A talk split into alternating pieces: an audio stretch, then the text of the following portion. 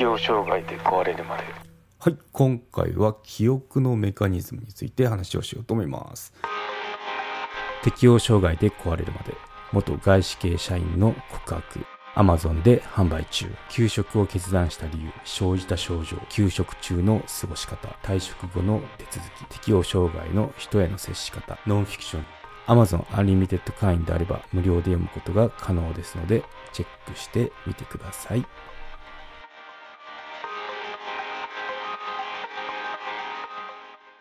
まあ、我々資格勉強とかあとまあ学生さんだったら普通のテストとかですね。記憶をしなきゃいけない場面って結構あるんですけど、まあ、そもそもどうやって我々って記憶をしていくのっていうことについて話をしていこうと思います。はい。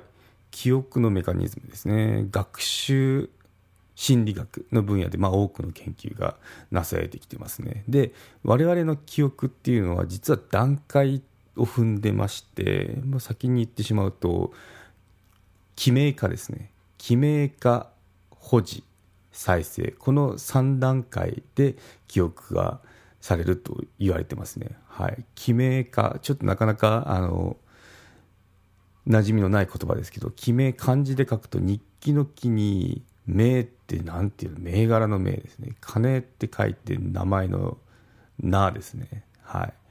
あのコード化ですね記名化コード化同じです。で次の段階が保持保存ですね。まあそのキープする段階になります。で最後に再生検索ですね。再生検索っていうのはその思い出す場面と思っていただければいいと思います。はい。ということであの詳細の方について話をしていこうと思います。まず記名化からですね。はい。記名化まあ記憶の始めの段階と言われてますね。はい。外部の刺激を神経系や感覚器官によって受け取る段階で、まあ、情報をキャッチする段階ですよね。なんか触ってみてとかあとまあ匂い嗅いでみてとか、まあ、目で見てとかですね。そういったあの情報をキャッチする段階になります、はい、でそこで行われるのが情報の重要度と好感度によってカテゴライズされますね、うん、これは重要だなとかあとこれ好きだなこれ嫌だなっていうようなものでその、まあ、ジャンルはジャンルっていうか、まあ、カテゴライズされるみたいですね。で記名の成功率、まあ、そのコード化ですね。コード化の成功率っていうあの言われ方するんですけど、まあ、そのコード化をどうやってこうあのなんだキャッチうまくキャッチするかって言った方がいいのかな、まあ、そのその成功率っていうのはその態度によっても変わるって言われてますね、まあ、どんなことかっていうと勉強まあしてる場面思い浮かべてもらうといいんですけどいやいやしてるのと、まあ、楽しくやってるのあのとはその記名の成功率っていうのが変わると言われてますね。はい。いやいやしてるのと楽しんでいるのだと後者その楽しんでやってる方が記名の成功率が上がると言われてますね。なのでその、まあ、ポジティブっていうか、まあ、嫌じゃなくて、まあ、楽しんでですね。楽しんでその覚える行為っていうのをすると、まあ、定着しやすいと置き換えられますよね。はい、ということで勉強で何か覚える時はあの楽しみながらやりましょうってことですね。うん。まあ、好きこそものの上手なれとかよく言われますけど、ああいう状態もここで説明がつくのかなって思いましたね。うん。やっぱ好きだとスルスル入るしっていうのって、まあ、まあそういう、なんだろう、その記憶の過程でもそういったことが、あの、証明されてるというか、まあ言われてるんだなって思いましたね。はい。はい、次が、えー、記名の環境と、まあ、再生思い出すですね。思い出す環境が同じだとその記憶の再生率思い出す率っていうのが高いそうですね。なのでその場所によってこのなんだろうふわって思い出すとかああいったこともなんかこのその環境によってその記名の記名に影響があるっていうのと、まあ、思い出すもその第3の過程の思い出したんですけどそこでもその関連性があるっていうことも言われてますね。なんかここ面白いなって思いましたね。うん。なんでもし勉強する時ってまあ、学校のテストの勉強だったら学校のその環境、まあ、机とか椅子あれで勉強するとそのテストの点数取りやすいんじゃないかなってちょっとこの資料を見てて思ったんですけどね、まあ、なかなかそういう人はいないと思うんですけど。まああのありですよね、うん、で今ちょっと思い出したのがそういえばその中学校、高校だったかな。中学かな勉強してたのよく。高校あんまり勉強しなかったんで。中学の勉強の時に、あのー、結構、テストの時間を意識して勉強してましたね。例えば、なんだろう、10時からテストが始まるのが、あの、英語の授業だったとしたら、英語英語の勉強っていうのを10時くらいに持っていくとか、そんなこともなんかこだわってたことを思い出した、思い出しましたね。うん。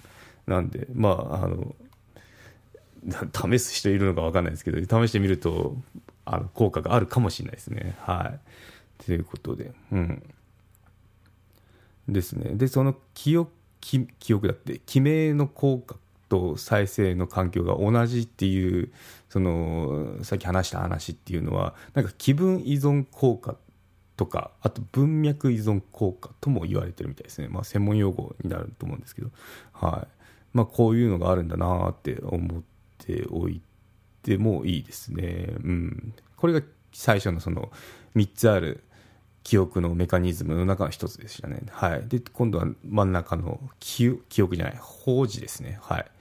情報を忘れないように留めておく段階ですね。はい。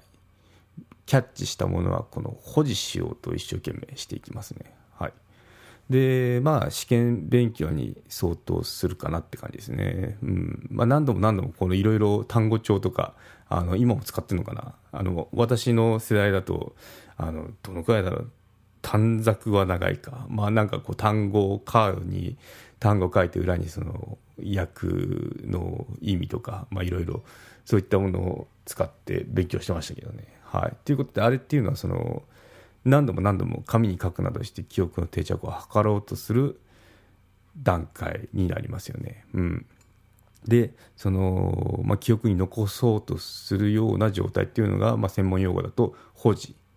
ままたは保存って言いますね。はい、でそうですね、まあ、特徴としては努力なしに全てのものを完璧に記憶することはできないよっていうことが言われてますね。まあ、そうですよねこういきなり覚えられたりしませんもんね結構その単語カードを作って一生懸命あの覚えようと試みた経験っていうのはあの経験がありますね。はい。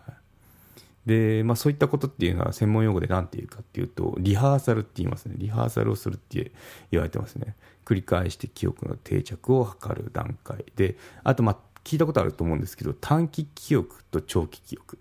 なんで最初にこの目から入った情報っていうのは、まあ、大体短期記憶に、まあ、単語を覚えようとした時に英単英単語とか時にはあの短期記憶の領域に入るんですけど、まあ、それがどんどんこの繰り返してリハーサルするにつれて長期記憶に移行していくと言われてますね。うん、なので、まあ、そのこれは覚えておかなきゃいけないなとか言ったのは、まあ、学んで忘れかけた頃にまたその読み返すなどすると記憶されるって言われてるじゃないですかあれのゆえんになりますよね。うん、なんでやっぱりこう何回も繰り返しっていうのは聞くその記憶の方法になりますね。うん、なんでリハーサルって大事よ、まあ、繰り返して大事よって言われてますね。はい。そうですね。で、今度は最後の段階の再生ですね。検索になります。その、保持で、その、何度もリハーサルをして覚えようと試みたものを今度はそのあれなんだっけって思い出す段階がリ再生または検索と言われてますね。うんまあ、最後の砦とも言われてますね。記憶のメカニズムの中だと。はい。で、まあ、勉強で例えるならテストの時間だと思っていただければ分かりやすいかなと思いますね。うん。あの、テストって大体記憶ものなんで、あの、これなんだっけとかって思い出す、思い出すものじゃないですか。なんであ、あの状態になりますね。例えるなら。はい。で一生懸命学んだものを思い出す段階であのここで特徴っていうのが緊張状態にあるとそのパニックになり思い出せないこともあるっていうことが言われてますね。まあ、これ経験則でもあのあると思うんですけどなんか後でその例えばみんなの前でスピーチとかでしかもその原稿っていうのをあのなんだろう覚えてたとしてでもいきなりこの人前に大勢見てる前に立た立たされてスピーチをするって時その用意してた原稿っていうかそのスピーチ文が飛ぶっていうことを 私何回かあるんですけどあの、うん、そういったのもやっぱその緊張状態に置かれると記憶がその、まあ、再生ですね。再生がされづらいっていうことが原因。のようですよね。はいなんで、まあ、そういった時ってどうすればいいのっていうと、少し落ち着いて冷静になるといいよって言われてますね。うん。なので、もし何かその、まあ、スピーチとか、あのプレゼンでも何でもいいと思うんですけど、まあ、そこで、その、あれちょっと、何言おうとしたんだっけとか思った時っていうのは、一回冷静になってみるっていうのは、この聞く技のようですね。はい。心理学的に。で、あの、出かかってるけどなんか思い出せない状態ってあるじゃないですか。あれあれ、あれだよとか言って。ああいった状態を専門用語で何て言うかっていうと、ティップオブザタンと言いますね。はい。ティップオブザタン。あの、英語の熟語でもありますね。もう、あの、下のこの手前まで出かかってんだけどみたいな、そういった、あの、そのままなんですけど、そう、あの、状態状態のことを指しますね。で、これ、あの、ネイティブの人にも通じますね。はい。もう熟語として、あの、出てるので。はい。まあ、ということで、あの、冷静になりましょうっていうことですね。もし、あの、何か言おうとして、その思い出せない場面とかに出くわした時には、はい。落ち着くことが一番です。はい。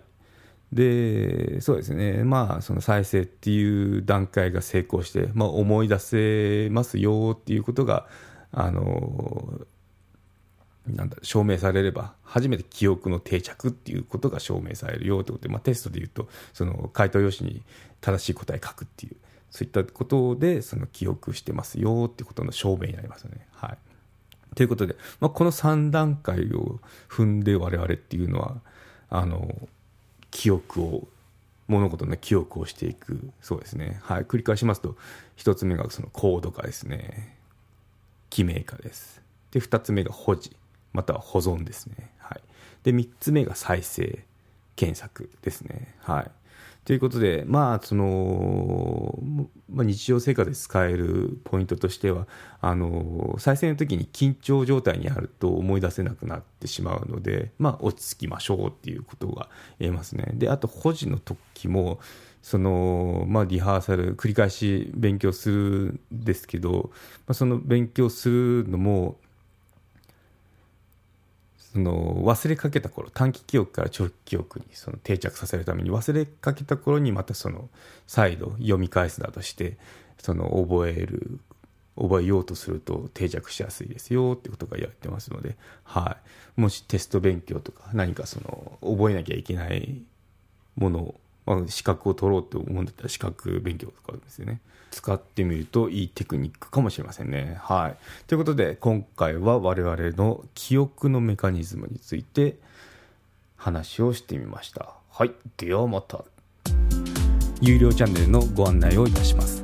有料版チャンネル適応障害で壊れるまでプレミアムを Apple Podcast で配信中。有料会員は無料会員よりも早く配信しております。また有料会員のみのエピソードも用意しております。ご登録して応援いただけると励みになりますのでどうぞよろしくお願いいたします。